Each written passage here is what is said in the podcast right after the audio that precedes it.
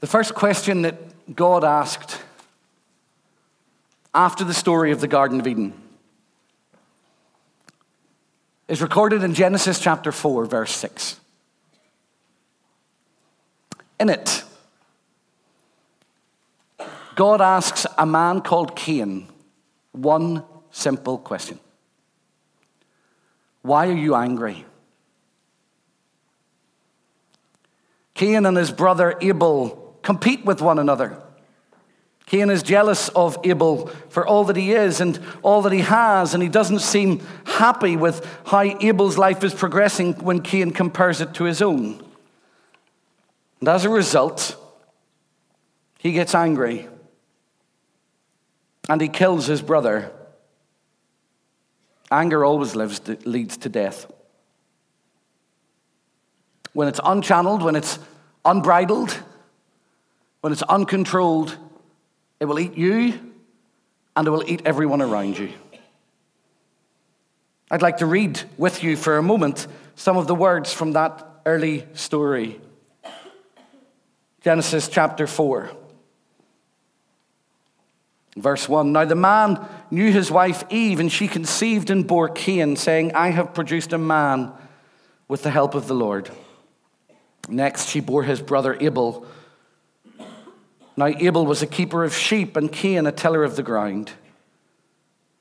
In the course of time, Cain brought to the Lord an offering of the fruit of the ground, and Abel, for his part, brought of the firstlings of his flock, their fat portions.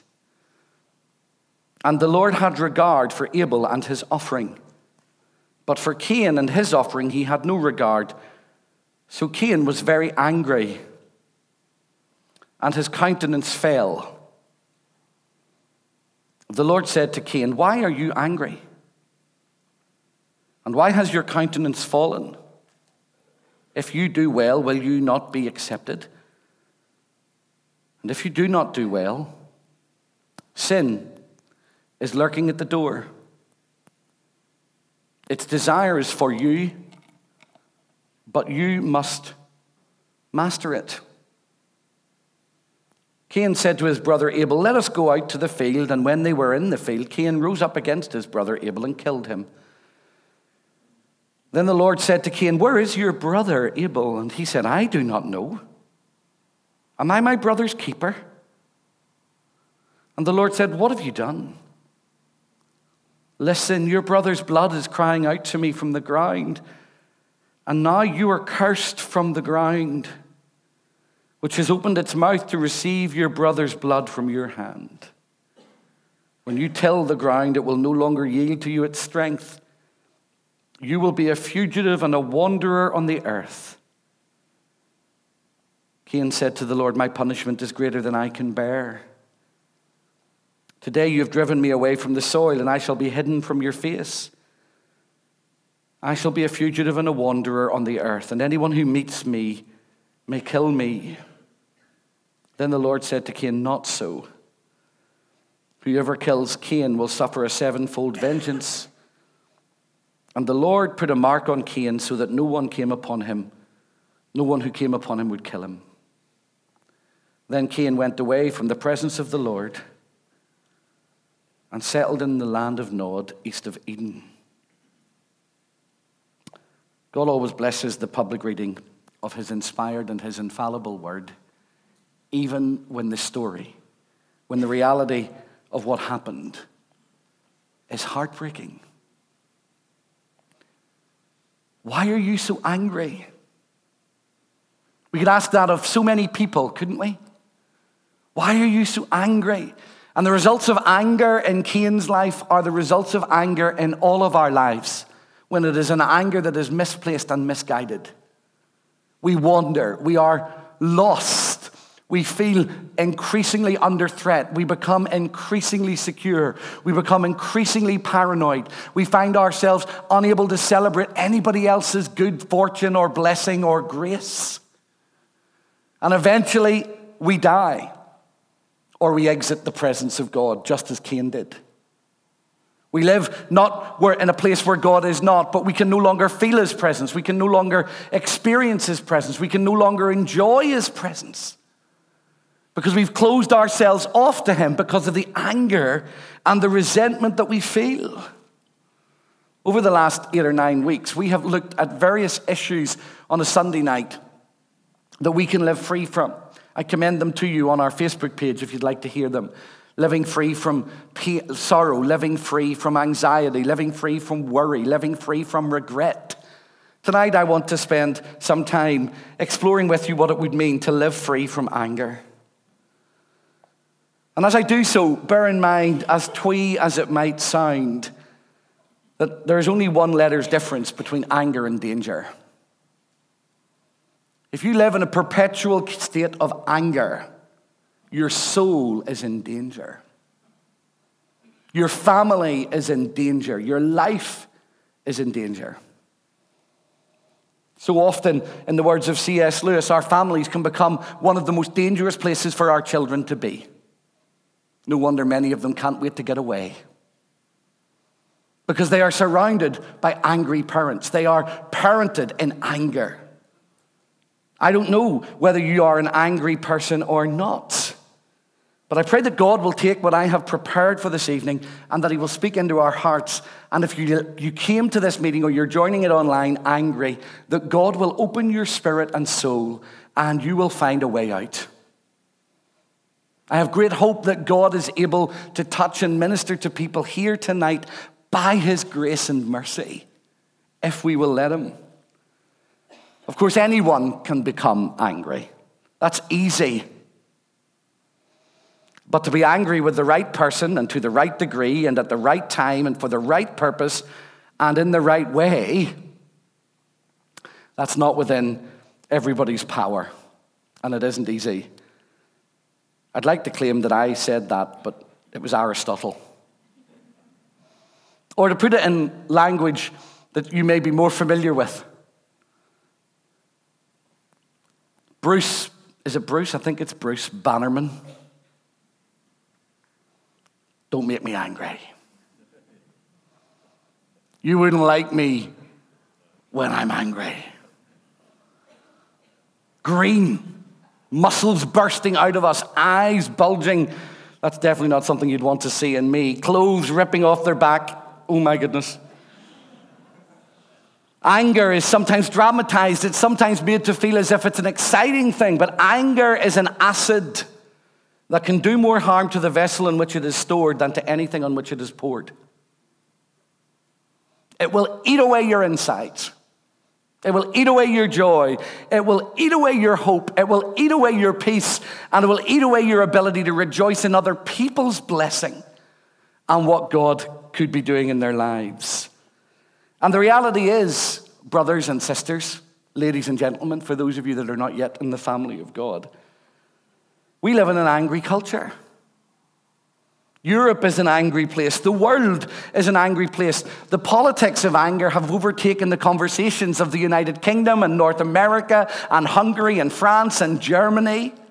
I can't ever remember there being so much vitriol and resentment in public discourse and debate about what it means to be alive and to be a citizen. I don't mean just here in Northern Ireland, I mean across the world.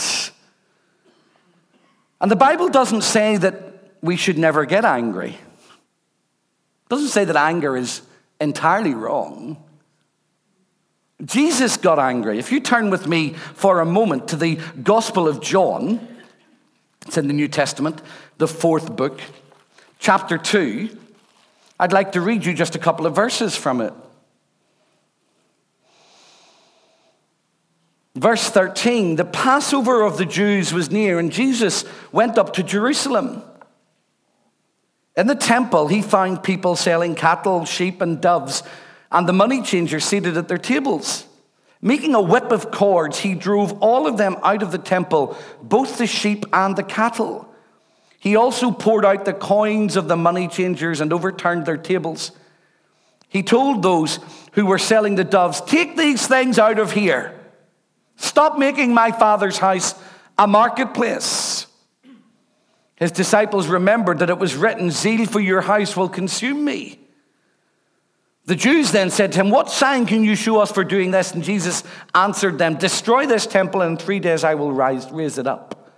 The Jews then said this temple has been under construction for 46 years, or it was built 46 years ago. And will you raise it up in three days?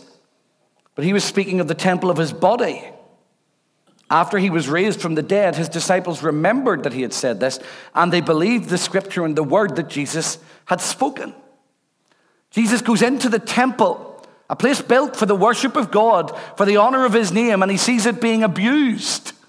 He sees people being excluded. He sees the religious people making money out of the poor. He sees them exploiting those that are not allowed to get in because they're not good enough or they haven't got the right money. He sees tax um, changers, money changers, charging exorbitant rates so that they can buy a temple coin in order to buy the right doves. And he gets angry. There's a time to get angry. We should be angry at oppression. We should be angry at injustice. We should get angry at cruelty. We should get angry at sin. William Booth, the founder of the Salvation Army in the 19th century in the Albert Hall, was asked, uh, What is it that has sat at the center of your life? How have you kept going? And just a few days before he died, in front of thousands of people, he said that he had seen the oppression and the darkness in England. Somebody once said to him, Why did you invent the Salvation Army? Why was it born? And he said, Because there was no church for the poor in England. Is there a church for the poor in the United Kingdom tonight? Do you still have to be middle class to come to church? One of the great things, actually, and I don't mean this as a disparaging comment on any other traditions, but one of the great things about the Elim Pentecostal Church, and you don't hear me very often talking about that with that whole title, do you? Admit it, you've hardly ever heard me say it. Is that we were a church that was established for working class, ordinary men and women. And most of us, if we're honest, were found by God in places that many religious people would be embarrassed to go into. Trailed up, given hope and life and grace. I hope we're always like that, that we never get too posh, you know. That we're always able to celebrate the grace and the mercy of Almighty God. Here's what William Booth said with anger in his voice and determination just a few days before he died. I'm getting angry at this jolly thing that's around my ear. That's not what he said. He said, while there remains one dark soul in England, I'll fight. While men and women go out of gin houses, I'll fight. While one child goes hungry at night in a home in England, I'll fight. While people are dragged into prison and treated badly, I will fight. I'll fight to the very end. There's something about a righteous anger that we should seek a desire to stand up and to be counted a number of years ago, I was involved in a, visit to India. And uh, a friend and I were looking for two children that had gone missing. We were helping the Indian authorities, and I was helping some churches in Mumbai with some theology and training around engaging with the poor. Thousands of churches and hundreds of thousands of Christians. And we were looking for two little boys it became clear that these little boys were not going to be found alive, and it turned out that their father had sold them for a couple of pounds each to a building contractor, and the building contractor had thrown them alive into the foundation of a building as a sacrifice to the gods so that the building wouldn't fall down. And my friend and I stood and wept at the place where their bodies had been thrown into a pile of concrete and said, This is wrong. Something has to change. And a movement was birthed called Stop the Traffik. Not so long ago, 15 or 16 years ago, I was involved in um, uh, going into Birmingham to help to find some girls that had been trafficked and had gone missing. It was one of the worst experiences of my life. We went into a building opposite a church. And on the church, outside the door, on the wall, it said, Jesus, the light of the world. The building across the road was in complete darkness. It was a brothel. And inside it were cages no bigger than four foot by eight foot. And there were five of them down one side of a room. And two of those cages I will remember until the day I die. In one of them, there was a 14 year old girl for sale for 10 pounds. And the other, there was a seven year old girl for sale for 20 pounds. If we don't get angry at that type of thing, there's something wrong with us. Something should rise up in us at the injustice and the pain and the sorrow that exists in the world. There's a righteous anger, but so often our anger is misplaced. We get angry because we've been slighted, angry because we've been ignored, angry because we're not getting our own way, angry because we're being insulted. Somehow our anger gets inverted and it becomes about us. Dave Pelzer, an author who went through terrible child abuse and wrote his story in a book called A Child Called It, writes this about his life as he grew up. Inside, my soul became so cold, I hated everything. I even despised the sun. For I knew I would never be able to play in its warm presence. I cringed with hate whenever I heard other children laughing as they played outside. My stomach coiled whenever I smelled food that was about to be served to somebody else, knowing that it wasn't for me. If we're not careful, Entitlement breeds a deep sense of anger in our hearts and in our lives. And it displaces the righteous anger that God wants us to have and becomes an all consuming thing. There are a number of Greek words in the Bible used for anger. The most often used is a verb which has at its root the word orgizo. And it means to be angry, to be enraged, to feel and express strong displeasure and hostility. It can range from petty, small minded anger to the righteous anger of God towards sinful disobedience. In Matthew chapter 5, verse 22, a passage from the Sermon on the Mount that we've been exploring, Jesus says, I say to you that everyone who is orgizo, angry with his brother, will be liable to judgment. Whoever insults his brother will be liable to the council, and whoever says, You fool, will be liable to the hell of fire.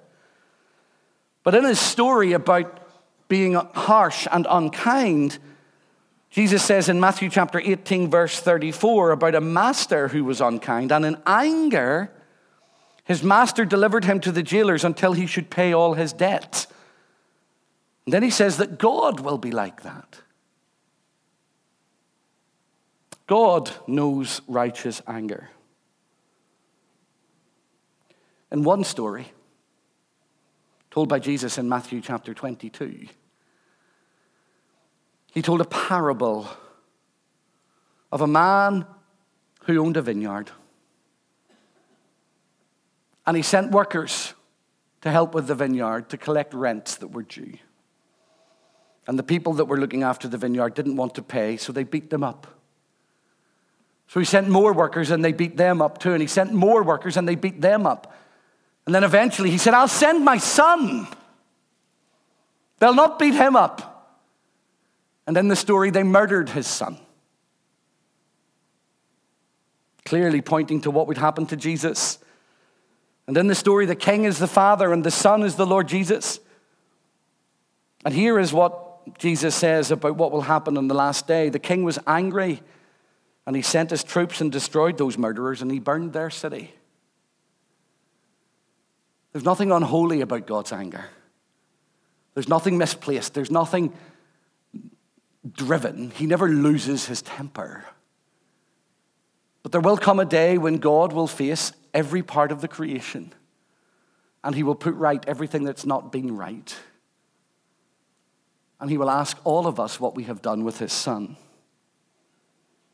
It's a challenge for us to think of God's anger. And yet, it's even more challenging when we think of our own. I want you to turn with me for a moment to the Gospel of Luke, chapter 15.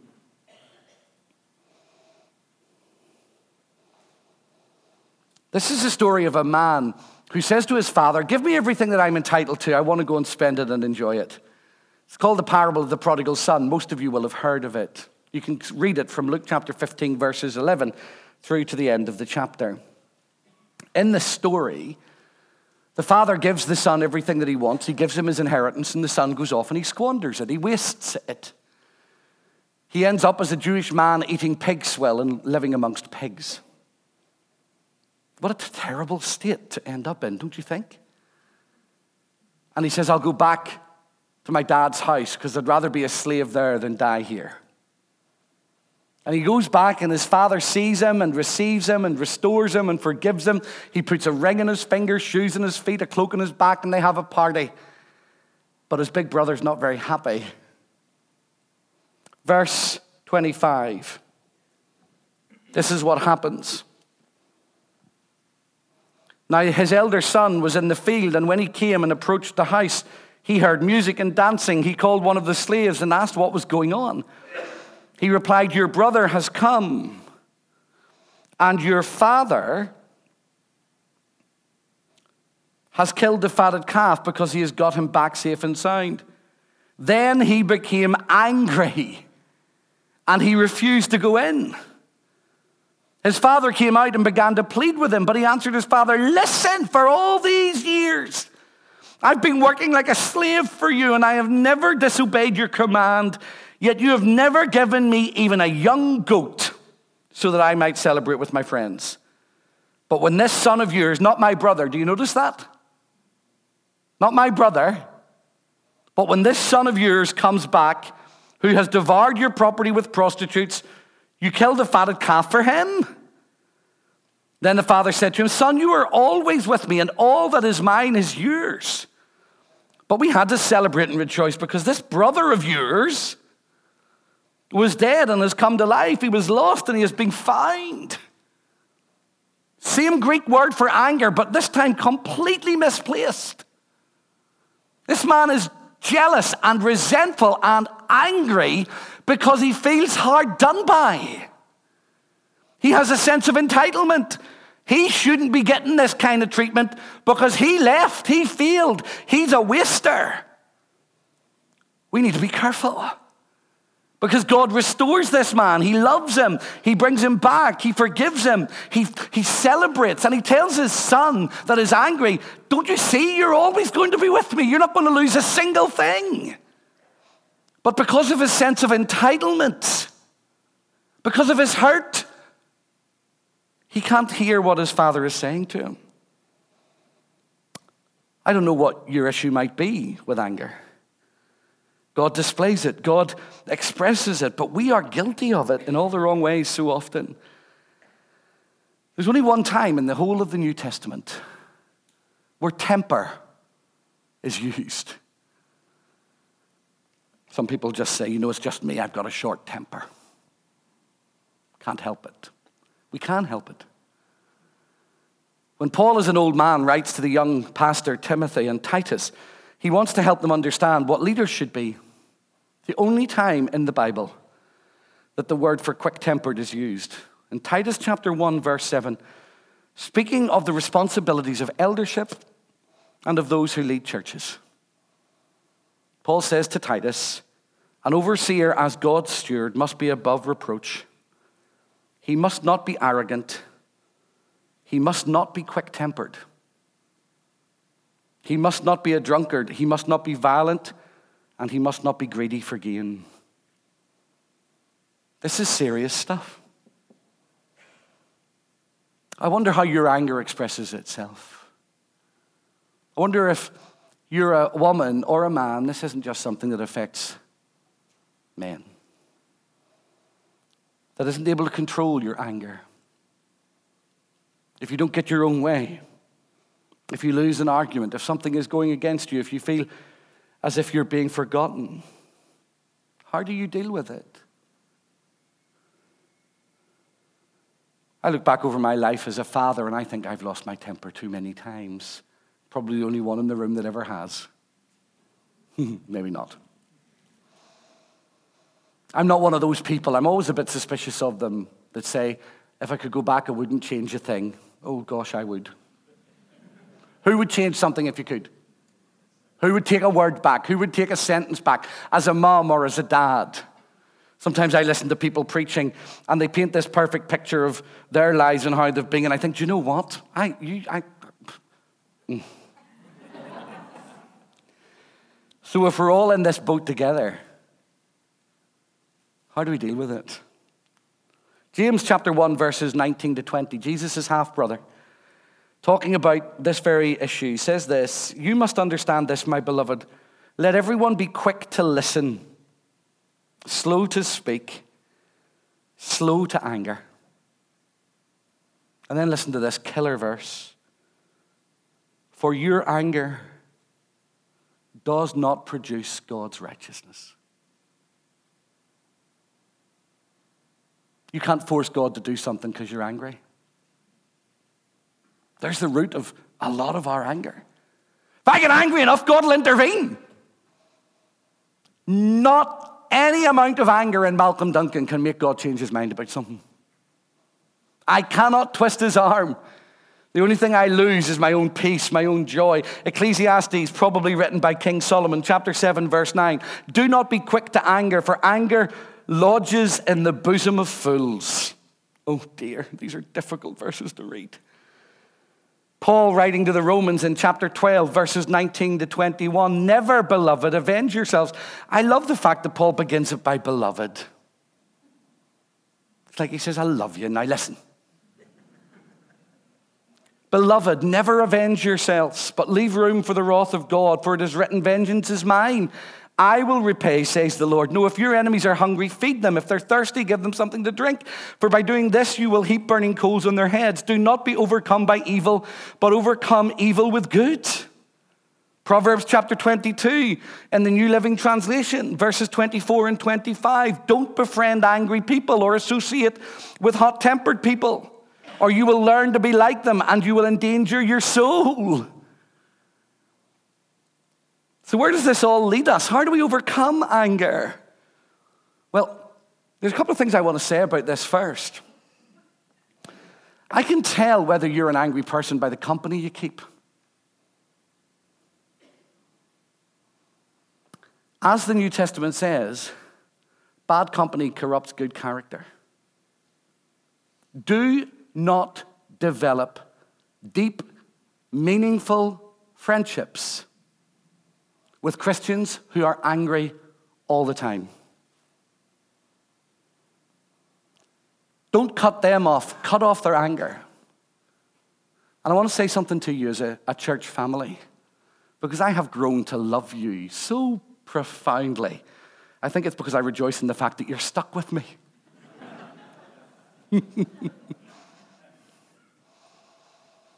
Don't hurt this company of people.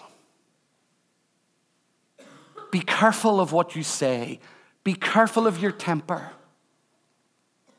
I've already been just five months here, and I've seen episodes of temper in the foyer. Here. Not drastic things, not terrible things that are going to destroy us, but little things that are not good for us. Be careful that your heart is in the right place. Find yourself in the right situation. Develop healthy friendships. It's very easy. What would happen if we as a church said, we're not going to do gossip, we're not going to do anger, we're not going to run people down, we're not going to react like that, we're just going to refuse it? And what if tonight we looked at each other and said, I give you permission to call it out?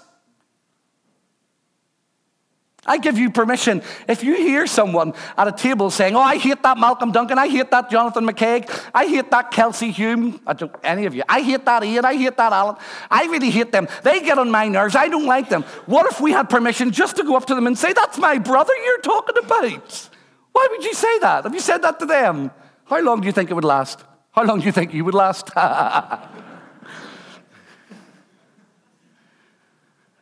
we could kill it in a month.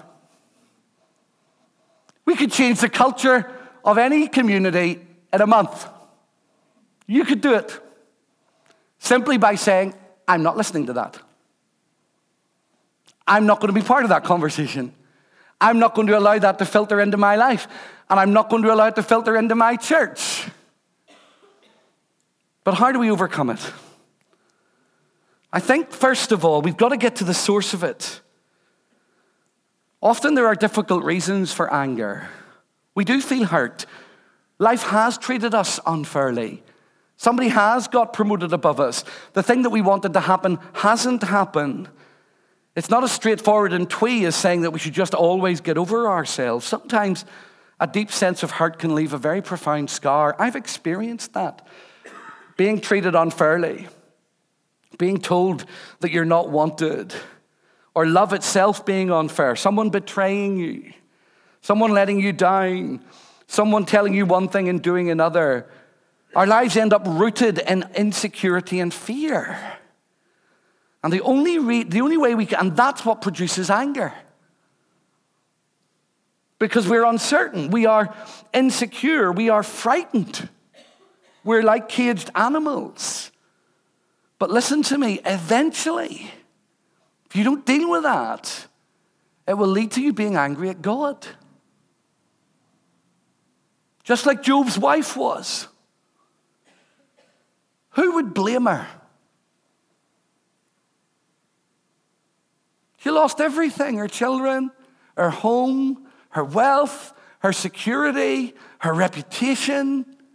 And she turns to her husband and she says in Job chapter 2, verse 9, Curse God and die.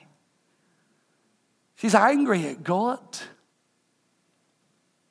She's angry at how her life turned out. Can I ask you pastorally, does any, do any of our lives turn out the way we expected them?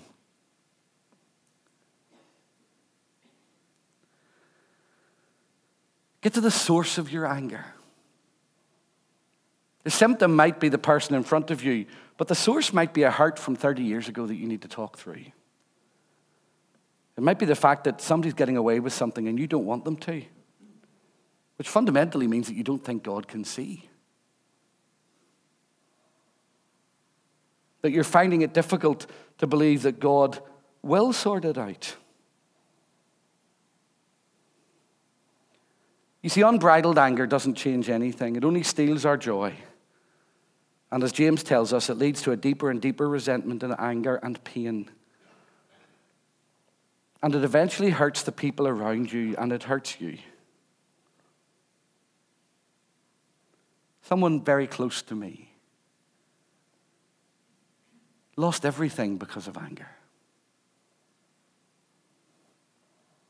A brilliant, talented, gifted, wonderful man. Full of potential. And he died an alcoholic and alone. He lost his family. He lost his job. He lost his home. He lost his friendships. He lost his self esteem. He lost his purpose. He lost his way. And eventually he lost his life. That's what anger does to you. It steals everything bit by bit until there's nothing left. There's only one thing that could have saved him. And there's only one thing that will save you or me giving it to God. letting him have it, laying it at his feet, and saying, I can't carry this anymore. Surrendering control of our lives to God is the only way out of the cycle of anger. Angry because of comparisons. I'm not the same as my brother. I'm not as gifted as her. If I'd only been a better wife or a better husband or a better leader, why do they get things and I don't? Angry around being accepted or rejected, angry around isolation, angry around negativity. All of those are in Cain's story. And all of them, in one way, are in ours. So, how do we deal with it? Well, number one, recognize it. Acknowledge that there's an issue. Don't run away from it. Don't pretend it isn't there. Don't think that you can sort it out on your own. Recognize it. Recognize that that temper is impacting your marriage, it's impacting your workplace, it's impacting your health. And secondly, reject it. I don't want to live like this anymore. I have had enough of it. I'm not going to feed the lie. I'm not going to allow it to control me. Thirdly, repent from it. To repent is not to be remorseful, it's not to be regretful, it's to turn away from it.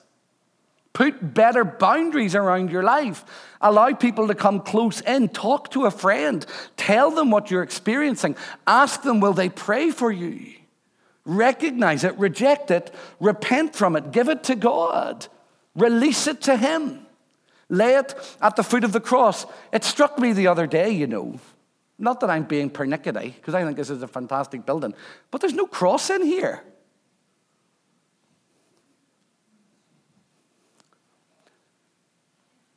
Is there? I'm not suggesting that we're less of a beautiful building for that reason, but leave it at the foot of the cross. I'll explain why in a minute. And at the foot of the cross, receive grace. Ephesians chapter 4, verse 26 says this Be angry, but do not sin. Do not let the sun go down on your anger, and do not make room for the devil. Thieves must give up stealing rather than rather let them labor and work honestly with their own hands, so as to have something to share with the needy. Let no evil talk come out of your mouths, but only what is useful for building up, as there is need, so that your words may give grace to those who hear.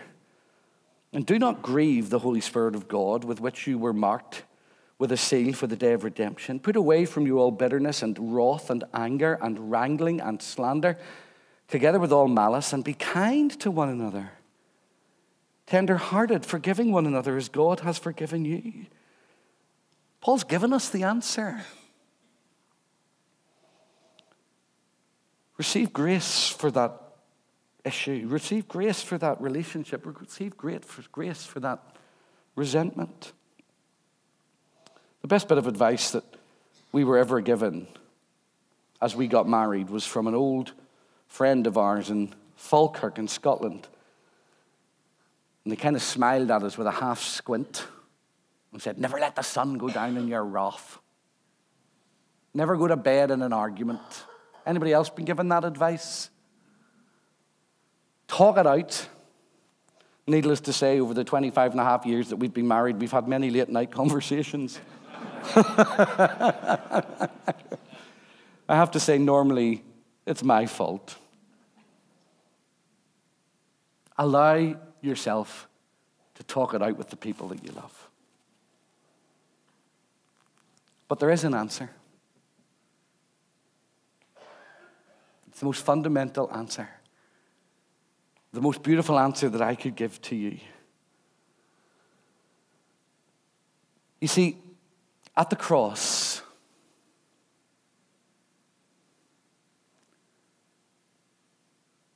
after having been whipped and laughed at and mocked,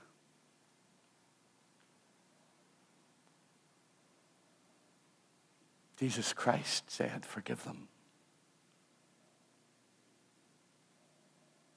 Because they don't know what they're doing. Every bit of resentment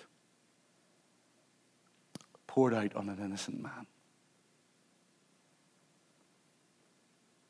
Every ounce of anger laid on him. Every evil word, every cross thought, all of it carried by the only one who didn't deserve it. He had every right to be angry. And according to a prophet called Isaiah, he didn't open his mouth. When they slapped him in the face, he didn't slap them back.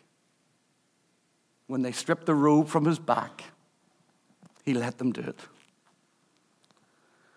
The most fundamental answer to our anger for me lies in two or three observations about the cross.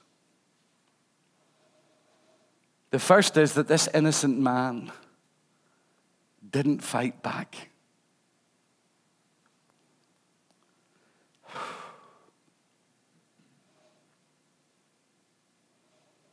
And when I think that I put him there, I run out of words.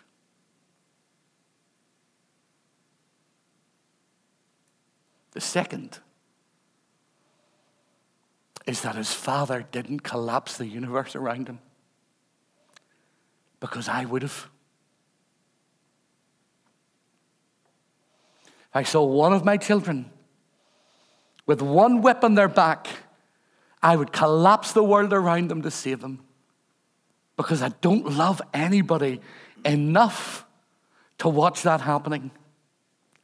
But God, the creator of the universe, loved you online and in this room enough to withhold his hand and not get angry. To manage it, to channel it, so that you could know an end to your anger, your pain, your resentment. I can't understand such love.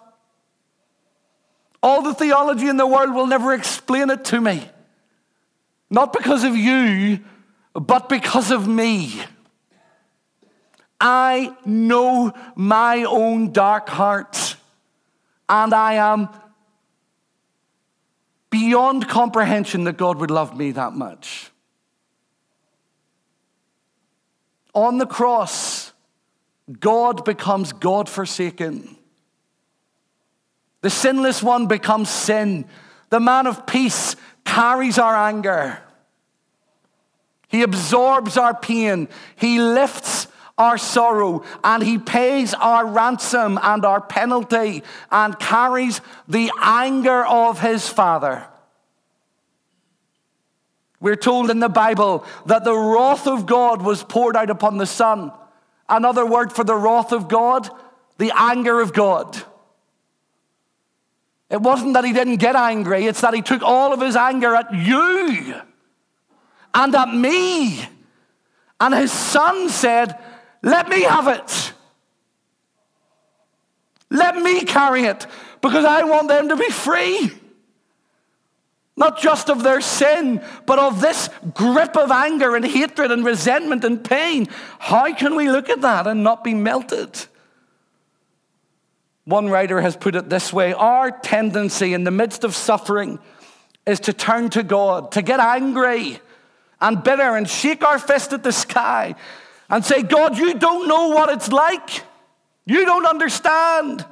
You have no idea what I'm going through. You don't have a clue how much this hurts. The cross is God's way of taking away all of our accusations, all of our excuses, and all of our arguments. The cross is God's way of taking on flesh and blood and anger and sorrow and pain and looking us straight in the eye and saying, Me too. I carried it for you. And if we can get that right in our heads and in our hearts, as hard as this might sound, for some of us to understand. Here is the truth, written by another Ulsterman, C.S. Lewis, born just down the road. Apparently, there's now a square called C.S. Lewis Square. It wasn't called that when I grew up here.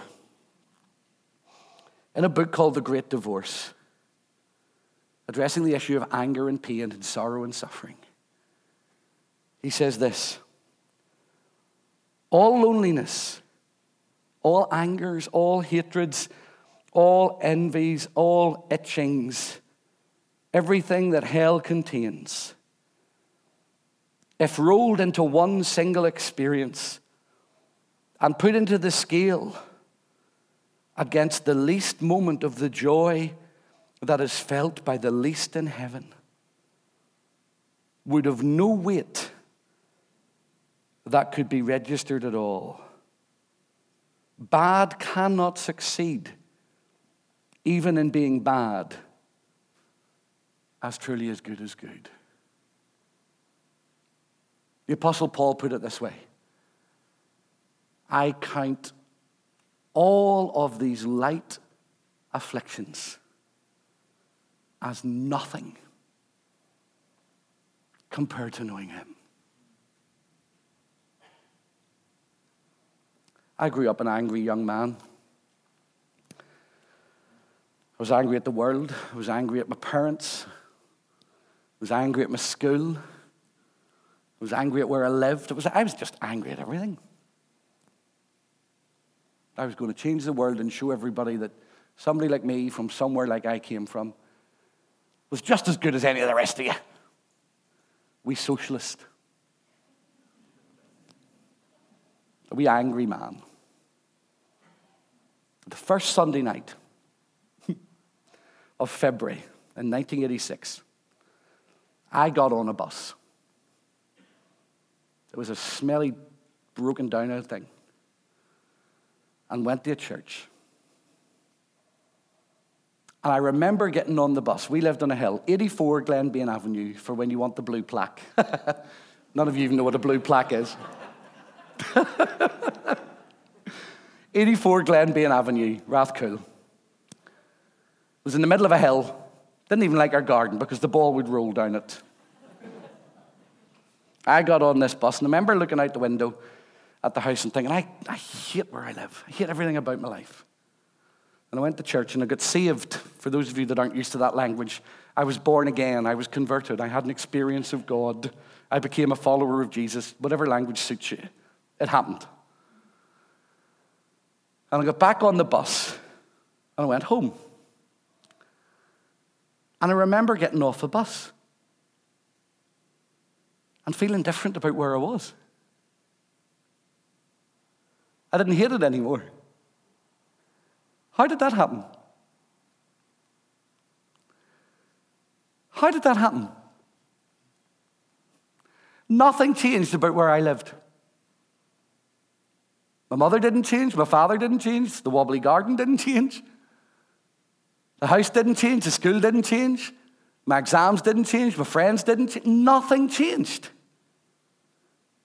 But when I went back, I didn't hate it anymore. I'll tell you what changed me. God reached into my soul and plucked something out. And I began to change. And that change is still going on tonight, 30 odd years later. So if you're watching online and you think, I can't get rid of my anger, God can do it. If you're sitting here thinking, I am trapped, you are not trapped. God is able to reach into your soul and put a new person in there. A man called Donald Sopley, Soper was a Methodist preacher. And he um, used to go to Hyde Park Corner in London every um, Saturday morning and preach. And one Saturday morning in the 1960s, when communism was on the rise and there was a lot of political dissent in England, there were a load of people listening to him, and he was talking about new life in Jesus Christ. And an old fella was standing who had been homeless, and he was in a dirty old suit and smelly. And a communist that was heckling Donald Soper shouted out, Ah, Dr. Soper, what are you talking about? He wasn't from Belfast, but he was for tonight. what are you talking about? What can Christianity do for him? Soper said, What do you mean? And this fella said, Communism can put a new roof over that man's head. And it can put a new suit on that man's back, and I can put a new table in that man's kitchen, and new shoes on that man's feet, and new food on that man's table, and a new bed for that man to sleep in. What can your Christianity do? And as quick as a flash, Donald Soper said, My Christianity can put a new man in that old suit. No one else can do it. No other religion can do it. No politician can do it. No community project can do it. No amount of coaching and loving and caring can do it. Only God can put a new man in you. And He has the power to put a new man into your life, fellas. Relax, women. He has a power to put a new woman into yours. But you have to let Him. No one is beyond God's grace. If your heart is thumping tonight and you're thinking, I want this new life, then grasp it with both hands. If you're a Christian struggling with hatred and anger, ask God to do another work of grace in you. Doesn't need to convert you again. Ask Him to release another wave of His Spirit in you. And let grace rise in your soul by the power of the Holy Spirit. I need to be quiet because I am done and you're fed up listening to me. But I could tell you about this God all night. But you must make a decision. Your anger or freedom. It's your call. Let's pray.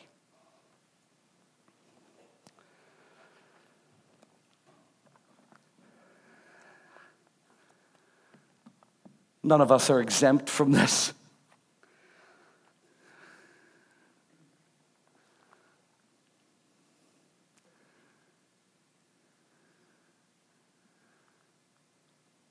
Help me to live a different life, Lord. Set me free from anger. The right bits, the righteous, the holy bits of anger that I feel at being betrayed or hurt or abandoned, I give to you. Help me to trust that you know what you're doing. Help me to let you be the person that makes the final decisions on these things. I'm not going to pretend anymore that everything's okay. I'm giving it to you, Lord. I'm laying it at the cross. I'm asking you to set me free. I'm asking you to give me the grace to live for you, to have a different center. I give you the struggles, the sorrow, the pain, the anger, the resentment. I give it all to you. And I choose to obey your word by the power of the Holy Spirit to trust that you are able to take those things that have nestled in my heart and put root down and break them by the power of your grace. And if you're a person that's never committed your life to Jesus Christ, I'm going to pray for you.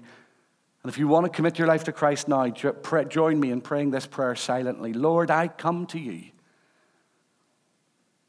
And I lay down the roots of anger and bitterness and resentment that I have felt. I am sorry when I have become judge, jury, and executioner. When I look at Jesus and see what he has done for me, it melts my heart. I'm embracing the cross. I'm turning away from everything else. And I'm asking you to sort out everything that's going on in my life. Help me to live for you by your power and by your glory. Set me free from everything that has held me. If you've prayed that prayer tonight online, could you please contact us by emailing my colleague, Pastor Pip? His email is pip at dundonaldelim.church. Just let him know that you've made that decision. We've had people do that, and he'll be in touch with you to give you support and help. If you're a young person and you make that decision tonight, online or in this room, come and see Pastor Davey. Talk to him and let him know the decision that you've made. If you want to talk to Pastor Pip about your decision at the end, come and talk to him. He'll be at the um, reception desk on the way out.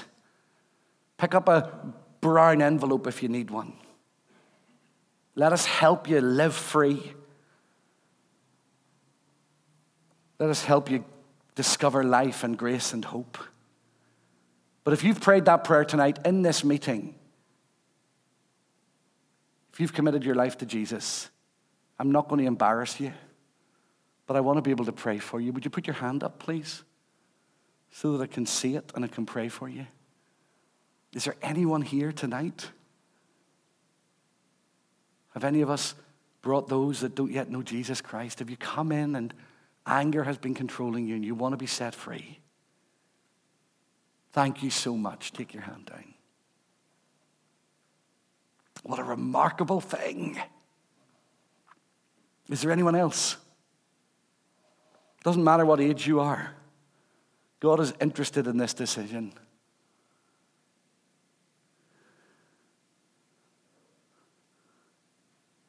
Thank you for your grace at work in this gathering, Lord. We pray, Lord, that you would continue your work by your grace in our lives and in our hearts. Help us not to leave this building without being made right with you. And let your grace and your mercy pour over us in the name of Jesus Christ and for his glory. Amen. Brothers and sisters, first of all, let's welcome that person that's made that decision to commit their lives to Christ into the family of God, shall we?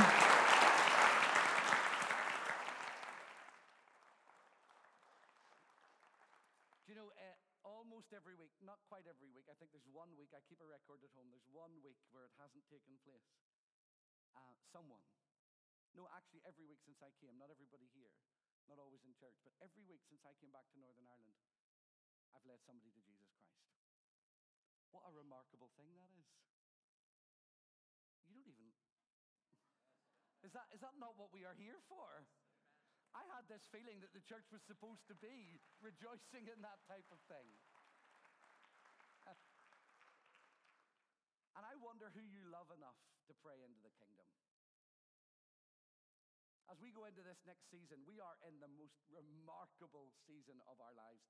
Let me say to you, I've been in ministry uh, for um, 30 years. I've never been in a situation where a church is growing as quickly and as strongly as this one. So, what Pip said earlier on, about baptism and membership and getting behind what God is doing and the vision that we have to share with you as God shares it with us. This is a great time to be involved in the life of our fellowship. God is at work. And some of you have seen the highs and the lows here. Thanks. Thanks for keeping praying. Thanks that you didn't give up. Thanks for giving. Thanks for believing that God hadn't finished with us yet. And in the words of the book of Haggai, the latter days are going to be greater than the former days. And in this place, God will grant his peace. Amen. Amen. Let's stand together. Don't rush away. By the way, I just want to say, we didn't announce it earlier, we did in the morning service. Philip and Ann Johnson are having a little baby. How exciting is that? It's wonderful. We're praying for you. Um, I'm always available for cuddles. I love children, but I couldn't eat a whole one. I'm looking forward to that. May God bless you and guide you in that. And in all the sadness and sorrow of those that we are losing, we're rejoicing in those that are being added to us too, aren't we? Let's sing a song of celebration and worship to Almighty God. Don't rush away. Stay tonight for a cup of tea. And I'll see you on Wednesday as we explore 1 Peter. Come to this Bible study. It's amazing what God's doing. Let's worship God together.